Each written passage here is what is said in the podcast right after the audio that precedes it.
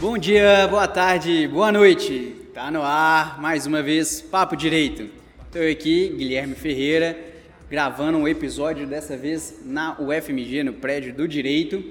E hoje abordaremos um tema relativo aos direitos humanos, em específico sobre direitos de pessoas trans. Trouxe aqui um convidado, mas antes de tudo eu queria agradecer muitas pessoas. Consegui aí a marca dos 100 seguidores do canal, que é bem legal, bem importante, já que isso necessitou de várias pessoas encaminharem para os amigos, algumas pessoas que eu nem conheço. Continuo pedindo a força do pessoal para seguir, curtir, avaliar no, no Apple Store e, e compartilhar mesmo com aqueles amigos que gostam de ouvir podcasts. É, e antes disso também, em virtude exatamente dessa questão de alguns amigos passarem para outros, a minha amiga Luísa, ela recebeu o retorno da sua cunhada, Vivian, que teve uma dúvida sobre o episódio 8, sobre a questão do impeachment, do, do possível impeachment do Bolsonaro, dos processos contra ele, e o que, que poderia acontecer no caso da Patrícia Mello, a jornalista, é, não oferecer a denúncia contra o, a queixa-crime, melhor dizendo, contra o Bolsonaro. E aí, a que, grande questão é a seguinte: por ele ser presidente, se ela oferece essa queixa-crime e a Câmara mandar arquivar, é, o prazo prescricional é suspenso. Então, depois que ele deixar de vir a ser presidente, esse prazo volta a correr. Cada crime tem um prazo, aí variando de 4 a 20 anos. Aqueles que são da área penal sabem mais especificamente sobre isso. Mas e aí começará a correr esse prazo para ela poder apresentar é, a queixa-crime contra o presidente, na época aí, já no futuro, sem ser presidente. Agradeço muito a questão dela. Quem tiver mais questões, dúvidas, quiser um debate, como eu digo, sempre deixar o comentário aí. Mas então, pessoal, vamos lá. Hoje é dia 12 de março, uma data que lá em 1930 Gandhi começou uma manifestação na África do Sul é, em protesto ao monopólio inglês do sal e e foi um movimento de resistência e de revolta civil muito importante aí na marca da história. E nesse clima de resistência civil, é, de uma resistência sobre direitos e conquistas de direito, que eu convidei um amigo que é o Caio. Caio, vou pedir você se apresente aí para todo mundo. Oi, Guilherme. Queria dizer que eu estou muito feliz com o convite é, e parabenizar pelos seguidores do canal, dizer que eu sou um deles. É, eu sou mestre em Direito pela UFMG e em Administração Pública pela Fundação João Pinheiro. É, nos dois mestrados, eu estudei a população LGBT, é, sendo que na Administração Pública, eu estudei especificamente a população trans, organizando um panorama com todos os dados mais recentes e atuais de acesso à cidadania por esse grupo, organizados em sete eixos, e é mais ou menos sobre esse trabalho que eu vou falar aqui hoje. Ah, sim. O Caio, gente, é como ele bem disse, um especialista em questões relativas a pessoas trans. É, vocês podem buscá-lo aí no, no, Instagram, nas redes sociais, Caio Pedra. E ele desenvolveu essa pesquisa e está agora publicando um livro que tem o, o, primeiro título aí, Cidadania Trans, e vai ser lançado no dia 21, no sábado, às 9 horas. Ele depois passa mais algumas informações para vocês. Convido a todos já, porque é uma pesquisa bem sólida. É, as, as def, a defesa dele, desse trabalho, eu pude ver, os professores elogiaram bastante, então fica o convite. Mas então, Caio, o tema é, de pessoas trans, as questões dos direitos, desde o início mesmo da conceituação, é algo que é pautado por muito preconceito, desinformação, além de, dos sentimentos negativos mesmo de, de ódio que pautam a, sociedade. Eu mesmo aprendi muitas coisas com você. Eu sempre estou aí perguntando, curioso sobre essas questões, tentando aprender um pouco mais. E a gente tem a oportunidade agora de tentar levar para algumas pessoas algum pouco dessas informações. Então vamos tentar começar pelo básico. O que, que são pessoas trans? As pessoas trans são pessoas que não se identificam com o sexo que foi atribuído a elas pelo nascimento que, que é o sexo atribuído pelo nascimento? A, grande maioria de nós nasce com uma conformação biológica voltada para um, um, sexo. Estou dizendo a grande maioria porque a gente vai, né, talvez discutir a sigla, vai ver que existem as pessoas que são intersexuais, que são as que não têm é, definição de um sexo só. Elas têm predominância, talvez, mas não têm definição. Mas, em regra, a, a, a grande maioria nasce com, com um sexo especificado pela genitália. Pela genitália externa, no caso, né? E aí, algumas pessoas não se identificam com o que se espera socialmente das pessoas que nasceram com aquele sexo. Essas são as pessoas trans. E aí, dentro dela, dentro desse grupo, existem outras divisões. Então, dentro dessa divisão sua aí, algo que até me aparece aqui, nós podemos compreender pessoas trans, pessoas cis e algumas pessoas que nem se enquadrariam nessa divisão? Sim, a gente tem as pessoas trans, as pessoas cis, e, por exemplo, as pessoas intersexuais não se enquadrariam. O que, que seria? O que, que é? Muita gente pergunta o que é a pessoa cis. A pessoa cis é a pessoa que se identifica com o sexo biológico dela. É a grande maioria das pessoas, é possivelmente a grande maioria dos ouvintes também. Então, se você nasceu com um sexo biológico e você se identifica com o que a sociedade espera das pessoas que nasceram com esse sexo biológico, você é uma pessoa cis, uma pessoa cisgênera. É o caso dessas pessoas. Quem não se identifica, quem acredita que é, identitariamente é, não, não, não tá, a sua identidade não corresponde ao que se espera desse sexo biológico, é uma pessoa trans. E as pessoas intersexo são as pessoas que, dentro da sua formação física, formação biológica, elas misturam características do que a ciência reconhece como os dois sexos. Estou falando de sexo aqui, a gente vai falar bastante de gênero depois, mas é porque essa divisão ela é um pouco biológica, assim. É, ela tem a ver com sexo biológico, né? Então, as pessoas intersexuais são as que misturam. Então, tem gente, esses casos eram famosos os hermafroditas, que eram as pessoas que tinham duas genitálias. Não são só essas pessoas que são intersexuais. Né? A gente nem usa mais esse termo, inclusive, é um termo antigo, mas é um termo muito conhecido. As pessoas intersexuais podem misturar características também de forma interna. Às vezes nos hormônios, nos órgãos internos, na, constituição do corpo, que não é visível aos olhos das pessoas, é, elas podem ser intersexuais. É uma minoria, um grupo bem pequeno, é, numericamente, mas, é, e, e ainda menor, porque muita gente às vezes morre sem saber ou só descobre quando tem uma doença grave, quando tem que fazer algo. Ninguém faz teste hormonal de criança, né? Ninguém vai analisar essas coisas. Então, quando tem uma doença grave, vai fazer uma série de exames e aí descobre que dentro do seu corpo é, acumula características do que a ciência reconhece nos dois sexos. Entendi. Então vamos voltar aqui mais para o específico das pessoas trans. Um, uma dúvida que muitas vezes até eu me pego pensando, eu acho, eu já te perguntei isso com toda certeza nas conversas do dia a dia, mas que eu acho que vale a pena marcar que é a questão da diferença que a gente ouve de transexual e travesti. Há uma diferença? Não há diferença? Como que funciona isso? Essa é a pergunta mais comum, assim, que as pessoas mais fazem. É, hoje não há diferença, já vou adiantar a resposta. Hoje não há diferença entre os significados. É, hoje em dia é uma questão mais cultural. E para explicar isso, eu tenho que voltar um pouquinho na história. É, no Brasil, a figura da travesti existe há muito tempo desde muitos anos.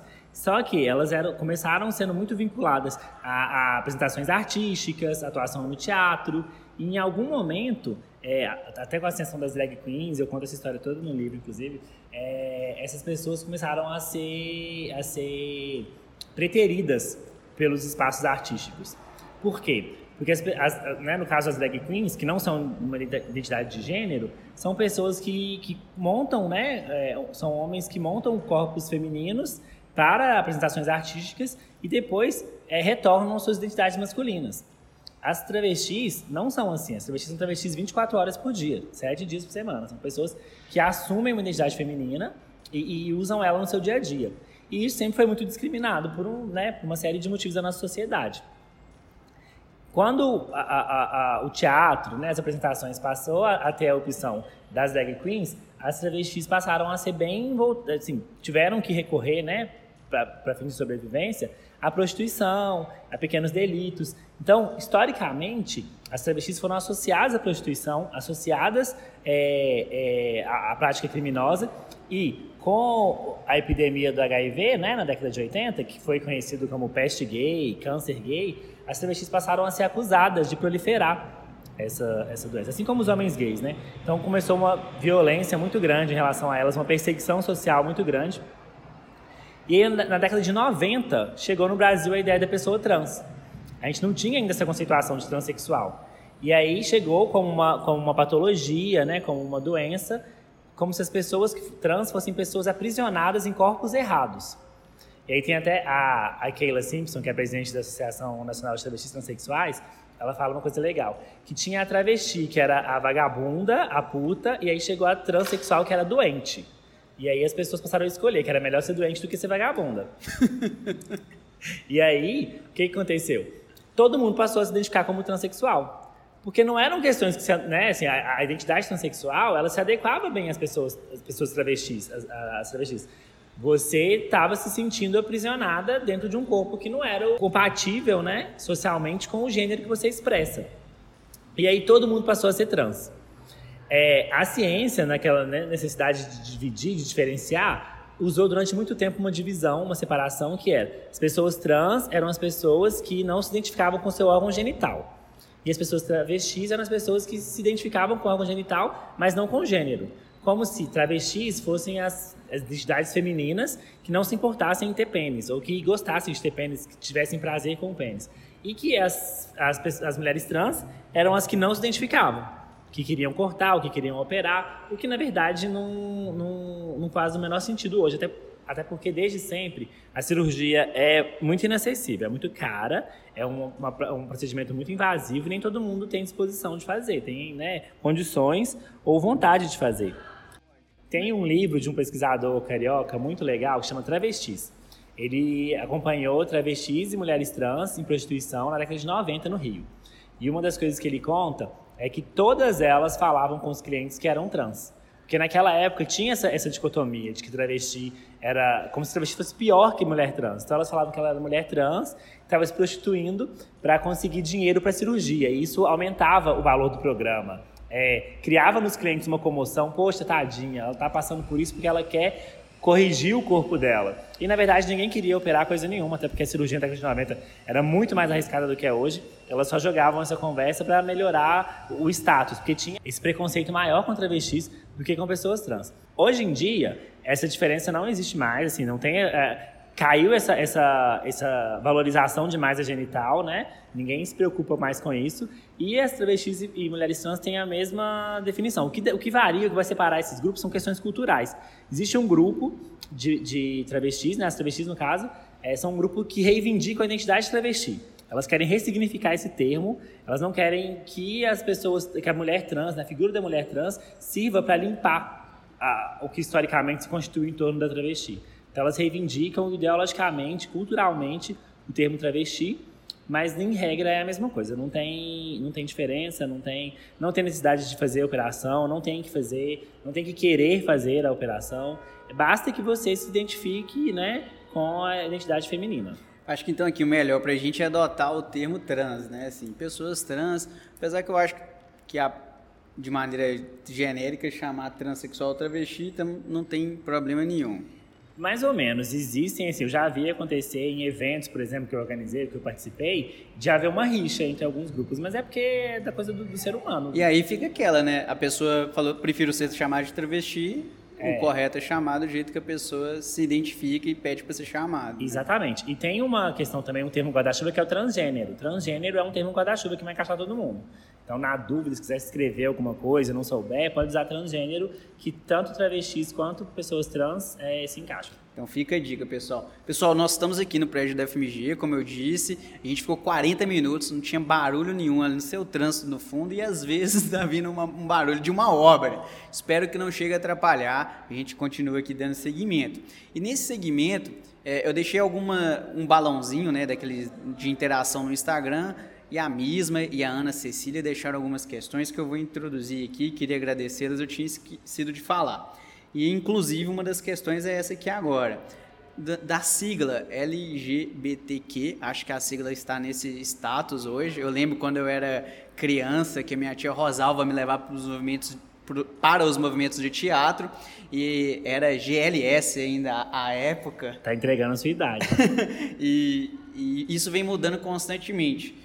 Inclusive, eu não sei o, o que, que, que significa aparentemente imagino que as pessoas transgênero sejam o T. Você poderia falar assim brevemente o que, que significa a sigla hoje? Sim, historicamente a sigla evoluiu muito. Começou no GLS, virou GLBT, depois mudou para LGBT, quando as mulheres lésbicas se organizaram para ter mais visibilidade dentro do movimento. Hoje, essa é uma pergunta importante, porque no, no, no livro, por exemplo, em todas as coisas que eu escrevo, eu uso LGBT porque é até onde o Brasil reconhece. Os documentos oficiais que o Brasil tem sobre a população LGBT vão só até o T. Mas, na, no movimento social, na construção de outros países estão muito à frente do Brasil, a sigla já chegou, acho que a conformação mais moderna dela, dependendo do dia que vocês ouvirem, pode ser que já tenha mudado, é LGBTQIAP+. Vamos entender cada coisa. O mais é o mais fácil. O mais significa que essa sigla não está não, não tá fechada e nunca vai estar.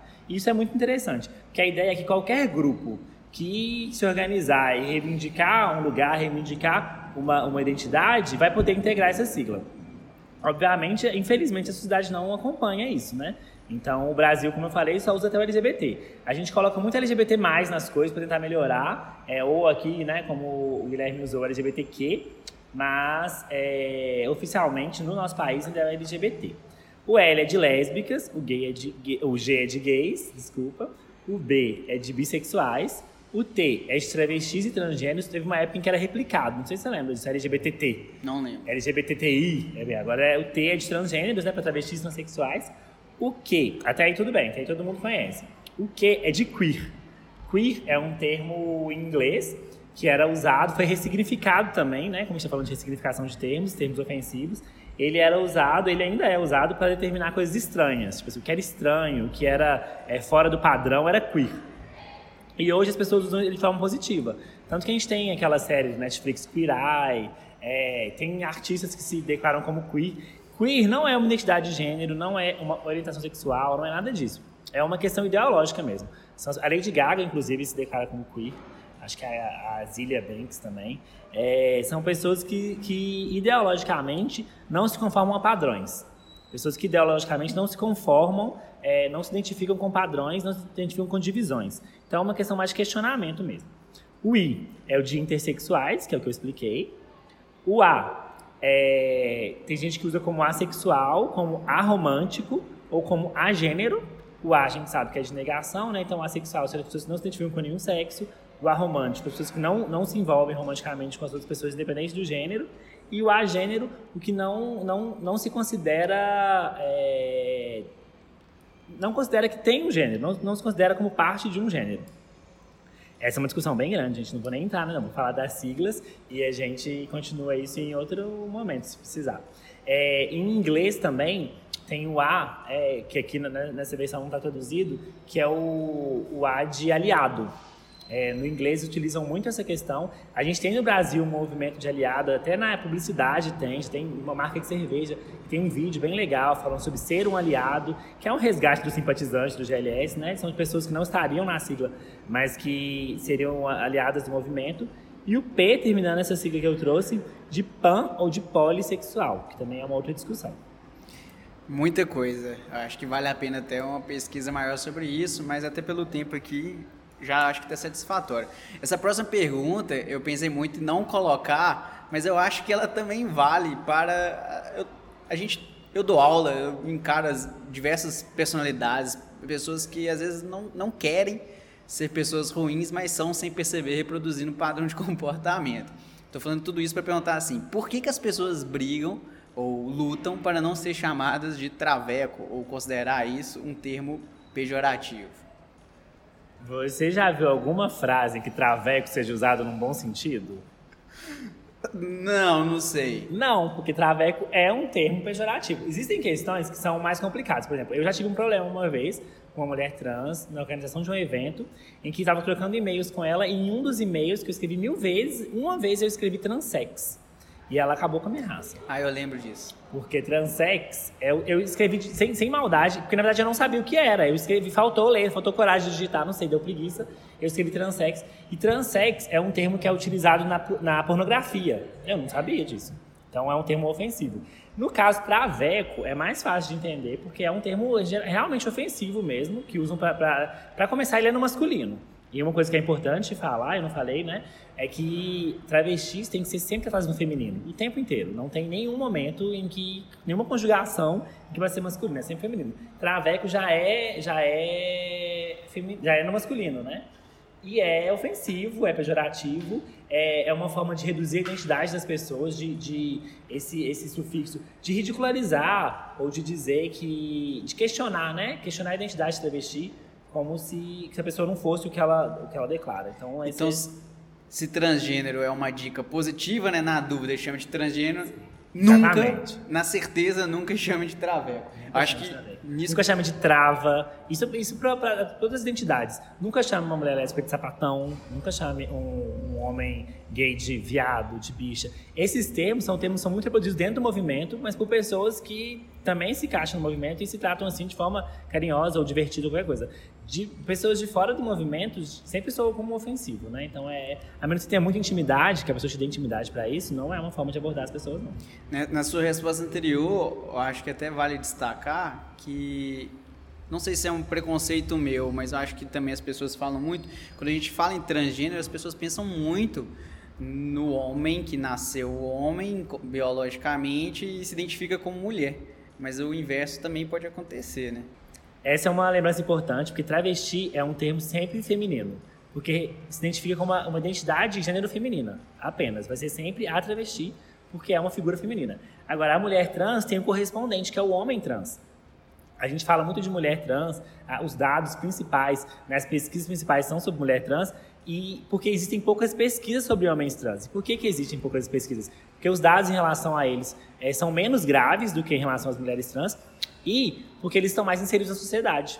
É, essa é uma questão é, que eu não vou nem é, aprofundar, mas vou deixar só a janela aberta, pra, até para que converse com outras pessoas futuramente. Por que, que é mais fácil para a sociedade aceitar um homem trans do que uma mulher trans? Talvez porque a sociedade seja machista, né? É mais fácil, é, para a sociedade é mais fácil é, aceitar e recolher, né? Assim, acolher um homem trans do que uma mulher trans. Então, as principais pesquisas são sobre mulheres trans, mas existem homens, os homens trans também. Sim. É, eu acho que nós estabelecemos aqui, em termos de nomenclaturas, terminologias, já um parâmetro bom para quem não tem muito esse conhecimento. Vamos tentar entrar um pouco no direito e adiantar. O que te levou, dentro dessa noção de administração pública, de políticas públicas e do direito também, a vir estudar esse tema? Eu sempre estudei população LGBT é, no direito, inicialmente, né, na minha graduação eu já estudava isso, já escrevia sobre isso, sempre voltado a população LGBT. No mestrado em direito, inclusive, eu estudei população LGBT como um todo. E até, é, vou, vou, já vou fazer um jabá prévio, eu vou publicar um segundo livro no meio do ano, e é um livro exatamente sobre conceitos, sobre aplicação, definição dos conceitos e aplicação no direito. Mas especificamente sobre população trans, eu fui estudar no mestrado em administração pública, porque eu queria estudar políticas públicas. Eu sempre tive muito interesse, eu queria estudar políticas públicas é, dentro da perspectiva de, de instrumento de, de mudança social. Instrumentos de facilitação de acesso a direitos, de acesso à cidadania. E o meu projeto inicial, né, a minha ideia inicial era trabalhar políticas de inclusão social da população LGBT. Mas quando você começa a estudar isso, aí não precisa nem começar a estudar isso, mas assim, se olhar em volta, você vai ver que é muito diferente o acesso à cidadania por um homem gay, por exemplo, e um, por um homem trans ou por uma mulher trans. Dentro da sigla, né, a, a, as condições são muito diferentes entre lésbicas, gays, bissexuais e transgêneros. Então, fazer um trabalho sobre políticas públicas para esse grupo todo teria que considerar o nível que cada um deles tem de acesso a determinadas coisas, determinados direitos. Então, eu escolhi a população trans porque é a população mais marginalizada, sem sombra de dúvidas. Tanto dentro da população LGBT quanto dentro da população em geral. É o grupo que tem os piores índices e o grupo que está mais invisibilizado, que a gente não vê, a gente não tem notícia dessas pessoas. Então, se a gente está falando de política pública, a gente está falando de alguma medida que o Estado traz para correções, né? tenta trazer medidas que, de certa forma, favoreçam um determinado grupo. A gente pode chamar de minoria ou de oprimidos. E, como a gente bem sabe, se dentro dos LGBT, que é a sigla né, que o Brasil utiliza, já há é, uma, uma discriminação social, o T, ou seja, as pessoas transgêneras parece que sofrem mais. É, quando eu estou dando aula sobre discriminação lícita e ilícita, ou seja, aquela que seria ilegal pela Constituição, porque todos são iguais, mas que existem alícitas, porque tento trazer essa correção, muitos alunos ficam muito perdidos e têm uma visão um pouco mais liberal de tratar todo mundo igual. Como que você fundamentaria para essas pessoas? Não, existe a necessidade de trazer direito específico para outras pessoas. Quando a Constituição determina que todas as pessoas são iguais, na verdade ela está estabelecendo um objetivo, né? Que todas as pessoas sejam iguais. Ela não está fazendo uma afirmação de que todas as pessoas são iguais. Porque a simples observação da sociedade mostra que não são. Então, na verdade, quando a gente diz que todas as pessoas são iguais, gente está dizendo que elas já vivem em iguais condições, elas não vivem. E aí é muito interessante, por exemplo, o censo de 2010 é, aferiu que 9% da população se identificava como LGBT. O IBGE não diferenciou dentro da sigla quem se encaixava em quê, só colocou 9% como LGBT. Esse dado a gente considera subnotificado, que era 2010 e que era a declaração. Naquele momento, para as pessoas que se sentiram é, empoderadas e encorajadas o suficiente para afirmar isso. Hoje, talvez esse número fosse maior. Mas ainda que, que, que esse número fosse verdade, é, esse número representa a realidade que a gente vê? Assim, na sua sala de aula, né, você está falando com 9%, vamos pensar em 10%. 10% das pessoas que estudaram com você eram LGBT? 10% das pessoas que, que trabalham com você são LGBT? Tem um dado, e o Brasil não tem, né, um dado correspondente, tem um dado mundial que diz que 1% das pessoas no mundo são transexuais. 1% das pessoas que, que a gente conhece é, se encaixaria nesse termo? É, 1% é pouco, mas se for pensar no tanto de pessoas que vocês conhecem, o tanto de pessoas trans que vocês conhecem, vocês vão ver que essas pessoas estão invisibilizadas. Elas estão escondidas. Ou elas não frequentam os mesmos lugares que a gente, ou elas não frequentam, não têm acesso aos mesmos espaços que a gente, ou elas não conseguem se expressar de forma a, a, a mostrar para a sociedade quem elas são. Então, só por aí a gente já vê que essas pessoas vivem de forma diferente a realidade. Elas experimentam a sociedade de uma forma diferente. Eu trouxe uns dados, selecionei alguns só os mais legais, assim, é, para dar uma ideia geral dessa situação, que demonstra exatamente como é que essas pessoas vivenciam coisas básicas em relação às outras. E são esses dados e essa realidade que, que, que respondem essa pergunta. Por que essas pessoas têm que ter uma atenção diferenciada do Estado? Por que essas pessoas têm que ter políticas públicas específicas? Por que, que quando fala em educação para as pessoas trans, a gente não pode só falar em educação? Por que, que a educação não chega, né? Por que, que as pessoas não têm acesso à educação, a medicamento, à, saúde da mesma forma? O primeiro dado que eu trouxe é do IBGE, de novo, e é o da expectativa de vida. A expectativa de vida hoje de pessoas trans é de 35 anos. E a expectativa das pessoas em geral, da população em geral, é de 75 anos e meio. Então, a expectativa de pessoas trans é menos da metade da expectativa de vida das outras pessoas. 35 anos é a expectativa de vida que os escravos tinham na época da escravidão. Então, hoje, a gente, a gente ainda tem um grupo social que tem como expectativa de vida essa marca. A gente está falando de, de, educação, né? Eu mencionei a educação como exemplo. Tem uma pesquisa de 2016 da OAB que diz que a evasão escolar entre travestis e transexuais era de 82%. A evasão escolar, para quem não sabe, é quando você abandona a escola antes de concluir né, o grau ou o nível que estava cursando. 82% dessas pessoas não conseguiram concluir os estudos. Tem um dado da ANTRA, que eu mencionei como Associação Nacional de Travestis Transsexuais, que fala que 90% das mulheres trans travestis vivem principal ou exclusivamente da prostituição. E a prostituição em si não é um problema, né? É, é uma atividade, é, é, é uma... Não é um, né? o Brasil não reconhece como uma profissão, né? Mas é uma atividade digna e, e não, não é um problema em si torna-se um problema quando ele é a única opção. Se 90% das pessoas estão vivendo principal exclusivamente, é porque elas talvez não estejam tendo acesso né, a outras questões. Ao mercado de trabalho formal, por exemplo. E aí a gente vai pensar, quantas vezes vocês entraram na loja e foram atendidos por uma mulher trans ou por uma travesti? Ou foram na escola e a professora era trans travesti? Ou foram é, num restaurante e, e foram, né? Outro dado da ANTRA é que essas pessoas costumam ser expulsas de casa entre 13 e 14 anos. Então, dá para dá entender, né? Com 13, 14 anos, de que forma uma pessoa vai poder se sustentar, abandonada pela família. Uma outra questão que eu trouxe são dados específicos de BH. A gente está né, gravando em Belo Horizonte. É, existe uma pesquisa da UFMG, do NU, está disponível na internet, tem uns gráficos bem legais. E trouxe um dado específico sobre violência. Essa pesquisa entrevistou travestis e mulheres trans que trabalham com prostituição nas ruas de Belo Horizonte, da região metropolitana de BH, na verdade. E aí, elas informaram que ó, 66% delas já, já levaram ovadas na rua, 55,3% é, foram agredidas, né, sofreram violência com armas de fogo, 53,9% com pedras, é, e sim, pedradas, e aí abriu para várias, várias formas, né? Fezes, é, balões de urina, bomba caseira, spray de barata. E o dado que para mim é o mais assustador é o de 17% delas já levaram tiros de paintball. Sempre que eu vou falar com as pessoas, eu falo sobre isso, eu levo esse dado, porque a gente pensar que 66% das pessoas já levaram ovadas, que 17% levaram tiros de paintball, a gente está vendo que, na verdade, é uma violência que é planejada, né? Ninguém anda na rua com uma arma de paintball, ninguém anda na rua com uma dúzia de ovos debaixo do braço. É, talvez pedras, né, lixo que as pessoas jogam, você consiga na rua. Agora, tiros de paintball e ovadas, você sai de casa planejando agredir. E são agressões que não necessariamente vão machucar uma pessoa, vão ferir. Tem coisa, como a gente está vendo aqui, lixo, é, spray de barata, ovo, né, e paintball, são agressões que tentam, na verdade, desumanizar uma pessoa. A intenção é dizer para aquela pessoa que ela não tem o direito de ficar onde ela está, ela não tem o direito de ser quem ela é, ela não tem é, o direito de estar na rua, ela tem que se esconder dos olhares. Outro dado que é interessante conjugar é que existem muitas denúncias em relação à relação da polícia com essas pessoas.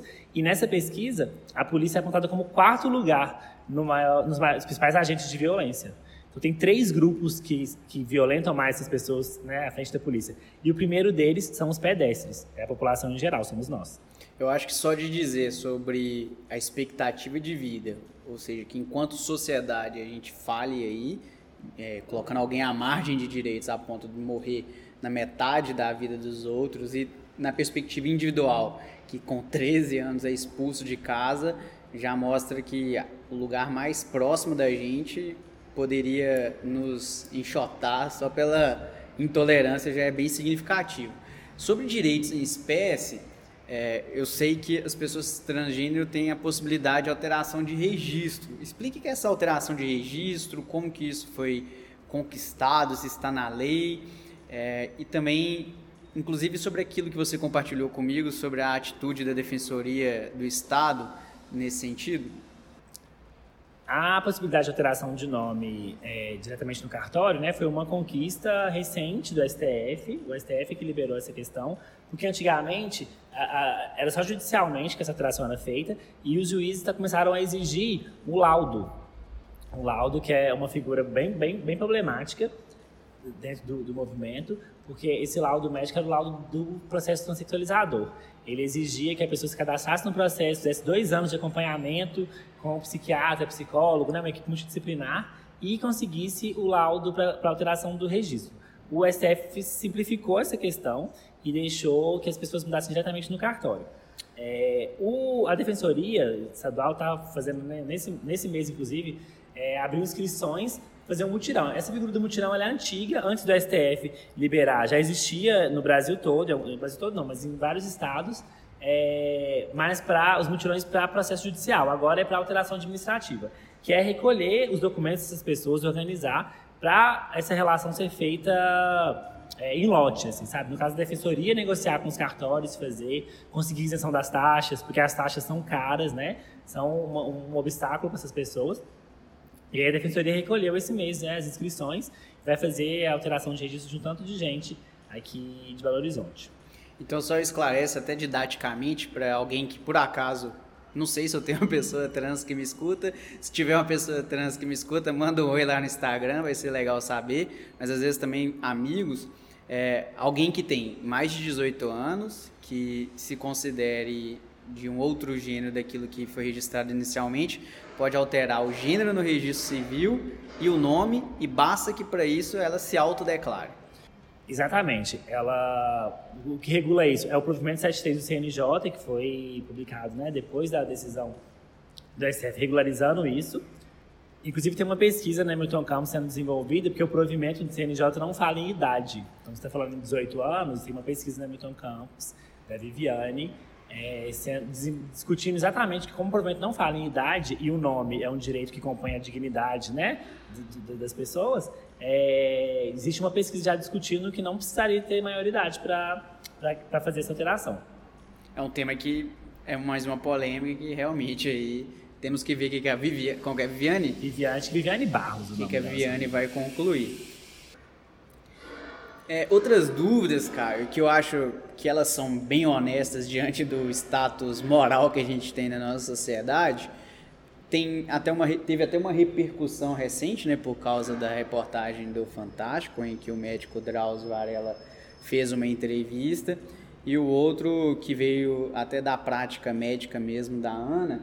É, o primeiro, como que funciona hoje em termos de direito especificamente? A pessoa trans, ela vai para um presídio no, no qual a divisão seja pelo gênero que ela se identifica, pela, pelo biológico que ela nasceu, ou tem algum tratamento diferente?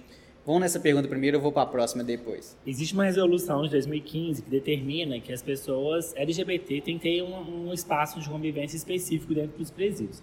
Exatamente para diminuir, né, ou tentar evitar as violências que esse grupo historicamente sofre. Essa resolução, infelizmente, é descumprida em grande parte dos estados. É, a gente tem em Minas Gerais né, uma ala que é conhecida como ala rosa, foi a primeira do Brasil a ser criada para isso. Porém, é, é uma ala que tem uma fila de espera enorme, porque ela não consegue contemplar todas as pessoas é, que se autodeclaram LGBT. Então, essa resolução existe. Ela prevê também que as pessoas têm que ter direito a usar o uniforme de acordo com o gênero que ela se identifica, que as mulheres trans têm que ter o cabelo grande preservado, porque é, a, a, quando os homens são presos, eles têm o cabelo raspado, né? E o que a polícia fazia muito, ou faz muito ainda, né? Com as mulheres trans e com as travestis, é raspar o cabelo delas também. Então a resolução garante que elas tenham o cabelo, é, possam manter o cabelo grande, que o cabelo grande é parte da identidade da pessoa, é, que elas mantenham o tratamento hormonal, que seja mantido. Só que ela, essa resolução é muito descumprida em todas as, as questões. Sobre essa questão do cabelo é até engraçado, porque eu lembro até hoje, no âmbito do direito civil, se alguém chega do nada e corta o seu cabelo, você que está com cabelo de um tamanho médio para grande, se alguém chega e corta o seu cabelo, isso é um dano moral. Então, se o Estado faz isso com a mulher trans, imagino que é, também seria possível de uma, de uma busca aí da responsabilização do Estado por esse dano moral causado. É, então, a outra pergunta seria mais ou menos o seguinte: as pessoas, quando elas são internadas, principalmente em hospitais públicos, que elas ficam nas enfermarias e não é um quarto privativo, elas são divididas pelo gênero, sexo, né? E neste caso, você já viu alguma tratativa sobre pessoas trans, como funcionaria? Se você não viu, qual seria a maneira mais adequada, exatamente para evitar o constrangimento tanto daquela pessoa que está sendo tratada e pode vir a ser exposta, o seu corpo ser exposto num tratamento médico, e até para aqueles que estão em volta também, que possam se sentir constrangidos de ver uma pessoa nua do seu lado. Existem algumas. É tratativas sobre a saúde, sobre a recepção né, de pessoas LGBT no serviço de saúde, mas eu não tenho conhecimento de nenhuma que fale especificamente sobre isso. É, o que eu acredito que, que, né, que deve ser feito, deve ser levado em consideração nesse caso, é o respeito ao gênero, né? Na, na, na, divisão dos espaços, manter as pessoas de acordo com o gênero que elas se identificam. Eu imagino que tenha, né, entre as pessoas da saúde, já a, a preocupação de preservar a nudez das pessoas o máximo possível, porque é, eu, eu, acredito que o que se espera é que as pessoas não sejam expostas para as outras pessoas. Mas o que seria bom nesse caso é que esse cuidado fosse aumentado, para que a pessoa não se sinta violentada, né? não se sinta exposta de alguma forma.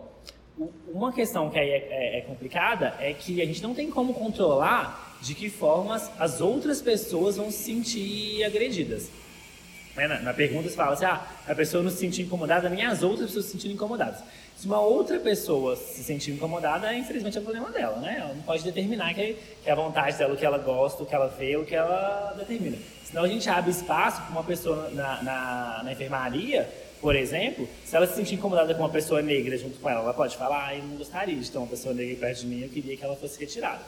Não, é, é, é, esse, esse campo, e essa é uma discussão importante, que é uma discussão que esbarra muito na questão do banheiro, as pessoas argumentam contra o banheiro, porque elas falam que as outras pessoas vão, se sentir incomodadas. As outras pessoas não têm que se sentir nada. Não é, não é, não é questão delas, não é problema delas. E em relação ao tratamento das pessoas pelos profissionais da saúde, é sempre, na dúvida, perguntar. A regra de ouro é essa: na dúvida, perguntar para a pessoa como ela quer ser tratada, como ela prefere ser tratada, de forma respeitosa e, e, e abrindo espaço para a vontade dela. É, eu acho assim que, de fato, as pessoas não podem se sentir incomodadas por ter uma pessoa trans do lado, mas eu acho que, assim, pleno 2020, os banheiros podem ter divisórias, é, você pode, na hora ali do momento de alguma intervenção médica, como recentemente teve no caso do meu pai, puxar uma divisória, um, um, um, tipo de isolamento provisório ali. Eu acho que a questão é tentar preservar os dois. Eu, eu não quero ver ninguém pelado da minha frente, seja de qual gênero, sexo, qualquer coisa que seja. Eu não quero ver ninguém pelado do meu lado, a não ser que eu queira ver aquela pessoa pelada. É, se te incomodaria ver uma pessoa pelada, é, esse incômodo tem que ser com qualquer pessoa, exatamente. Sim. Se disser que uma pessoa trans causa mais incômodo uma enfermaria do que uma pessoa cis, já é uma discriminação em si, né? Concordo né? plenamente. É, já, e o seu, se a sua vontade de determinar quais pessoas podem dividir o espaço com você numa enfermaria também é uma questão complicada. Aí né? eu compro, eu que compro no hospital, contrate os médicos. Exatamente. Seja, Aqui só entra quem eu quero. Seja um intolerante sozinho. Sim. É, nós já estamos aqui, com certeza vai ser o episódio mais longo aqui, pelo menos nos próximos tempos, nos, pelo menos nos últimos tempos, com certeza. Então já vamos encaminhando para o final, Caio. É, dentre as pautas que estão tanto na no movimento, como você mesmo disse, ou no direito, no, no judiciário? O que, que você pode pontuar que a gente deva tomar, ficar atento, ou até para quem estuda direito, sobre as pessoas trans? No judiciário, a gente mencionou a questão do nome, né, que foi resolvida já há algum tempo.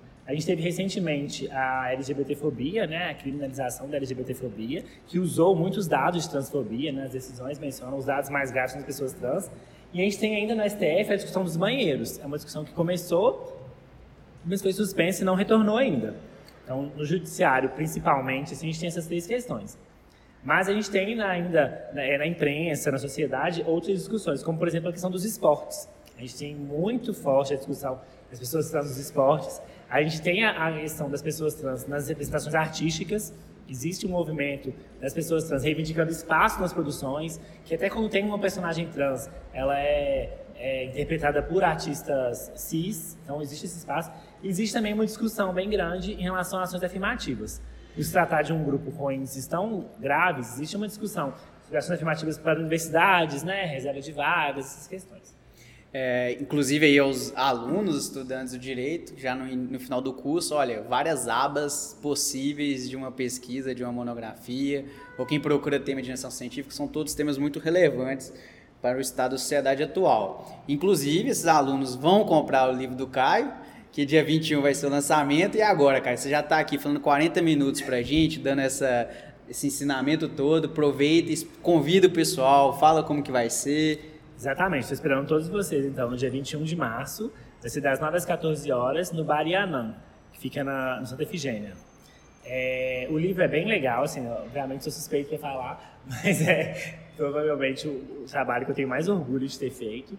É um livro bem grande, ele é dividido, tem uma, uma, uma introdução conceitual, tem um capítulo grande de dados, que analisa todos os dados, organiza e divide em sete eixos, então para quem quiser uma pesquisa é, sobre população trans, é, é uma leitura que eu considero indispensável. Tem esses dados todos atualizados, organizados. Depois tem um histórico do movimento social, com as pautas principais, a construção, né, a agenda pública. E, por fim, um histórico da, do tratamento das políticas né, e das demandas pelos três poderes. E aí, com foco na, na esfera federal, mas fala um pouquinho das outras também. E no final ainda tem um apêndice que analisa e sistematiza todas as reivindicações é, aprovadas, né, no, na última conferência LGBT. A última conferência LGBT, que ocorreu em 2016, é o último grande é, ato do movimento social organizado, né, apoiado pelo Estado. Então, traz as demandas mais atuais, mais recentes do movimento.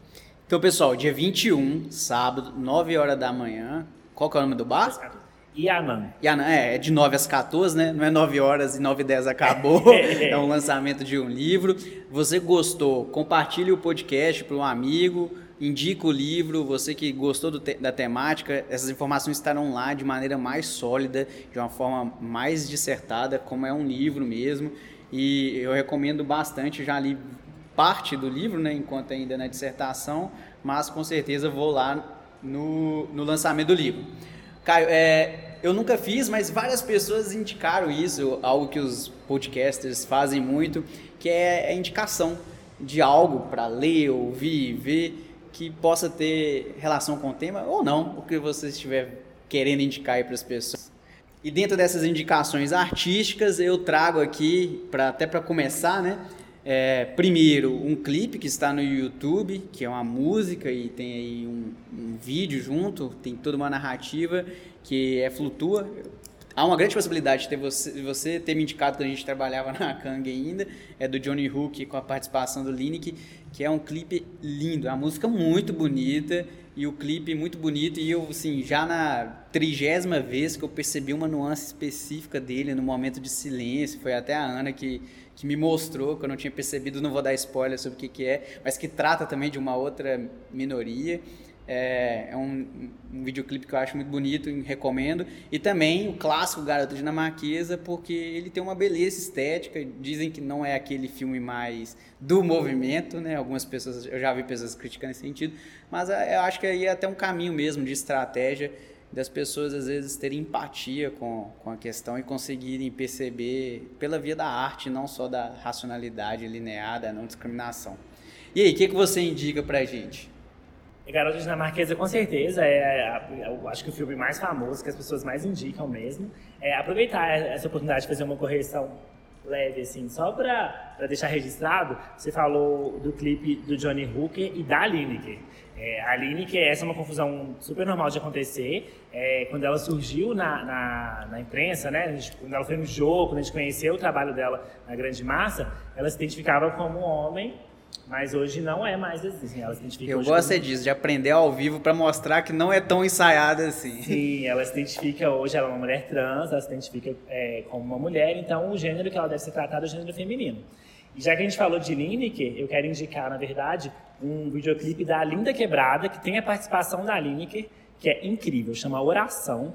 A música é incrível, o, o... eu gosto muito da Linda Quebrada, né? Mas essa música eu acho que é o, que é o ápice, assim. A música é linda, o clipe é lindo e o clipe reúne várias mulheres trans. Tem uma história bem legal também, vocês vão ver quem assistiu o clipe. Vai ver que tem um carro da polícia que aparece no cantinho. É, elas alugaram um espaço para fazer o clipe. Tinha um roteiro esquematizado e no dia da gravação a polícia chegou e interrompeu, ameaçando quebrar o, o, o piano que elas tinham alugado, quebrar tudo. Então elas, elas conseguiram negociar com um advogado. Tinha uma hora só para gravar, então elas só dançaram, andaram pelo espaço. Era uma gravação linda, é lindo ainda assim. E aí a linha ainda filmou o carro da polícia e colocou no resultado final. Então é um, é um, é um clipe incrível, incrível, é maravilhoso. Eu queria indicar dois filmes, então. O primeiro é o Transamérica, que é um filme bem, bem famoso, assim, bem, bem tradicional, acho que todo mundo indica também. E o segundo é o Lawrence Anyways, que é bem legal também, é bem antigo. Acho que, não sei se ele tem muitos anos, mas ele é bem famoso. E por último, um livro, acho que é o livro mais famoso também atualmente, que é o Viagem Solitária, que conta a história do primeiro homem trans a ser operado no Brasil, que é o João Nery. O João Nery morreu recentemente, mas é uma figura emblemática do movimento, todo mundo faz homenagens a ele até hoje, tem prêmio, tem tudo em nome dele, e esse livro conta a história dele. Chama Viagem Solitária. Então aqui estreamos agora um quadro do, do Papo Direito, que é, são essas indicações que eu acho que também são bem legais para o pessoal do direito, que às vezes é muito formal, é bom sair e buscar alguma coisa na arte. Então é isso, pessoal. Temos uma entrevista muito grande, com muito conteúdo. Acho que ela vai aí desde aqueles que nunca ouviram eh, sobre o tema, até para aqueles que já estão inteirados, aprender alguma coisa. Agradecer bastante, Caio, sua presença, disponibilidade do tempo. Caio é um grande amigo que o Estado proporcionou que me recebeu aqui agora no FMG, lugar que ele trabalha, mas para aqueles que vão fazer críticas, ele já encerrou o expediente dele, ele não está no horário de expediente. E, e para encerrar, Caio, você teria alguma coisa para fechar, para falar? eu quero agradecer, fiquei muito feliz com o convite, já sou ouvinte, então é muito legal estar aqui. É, quero agradecer o interesse das pessoas no tema e me colocar à disposição para qualquer pergunta. Então é isso, pessoal. Caio Pedra, sigam lá no Instagram, siga, compartilhe aí também o episódio do podcast a todos que possam ter interesse. Sigam o canal, agradeço todo mundo aí por acompanhar e um tchau, tchau.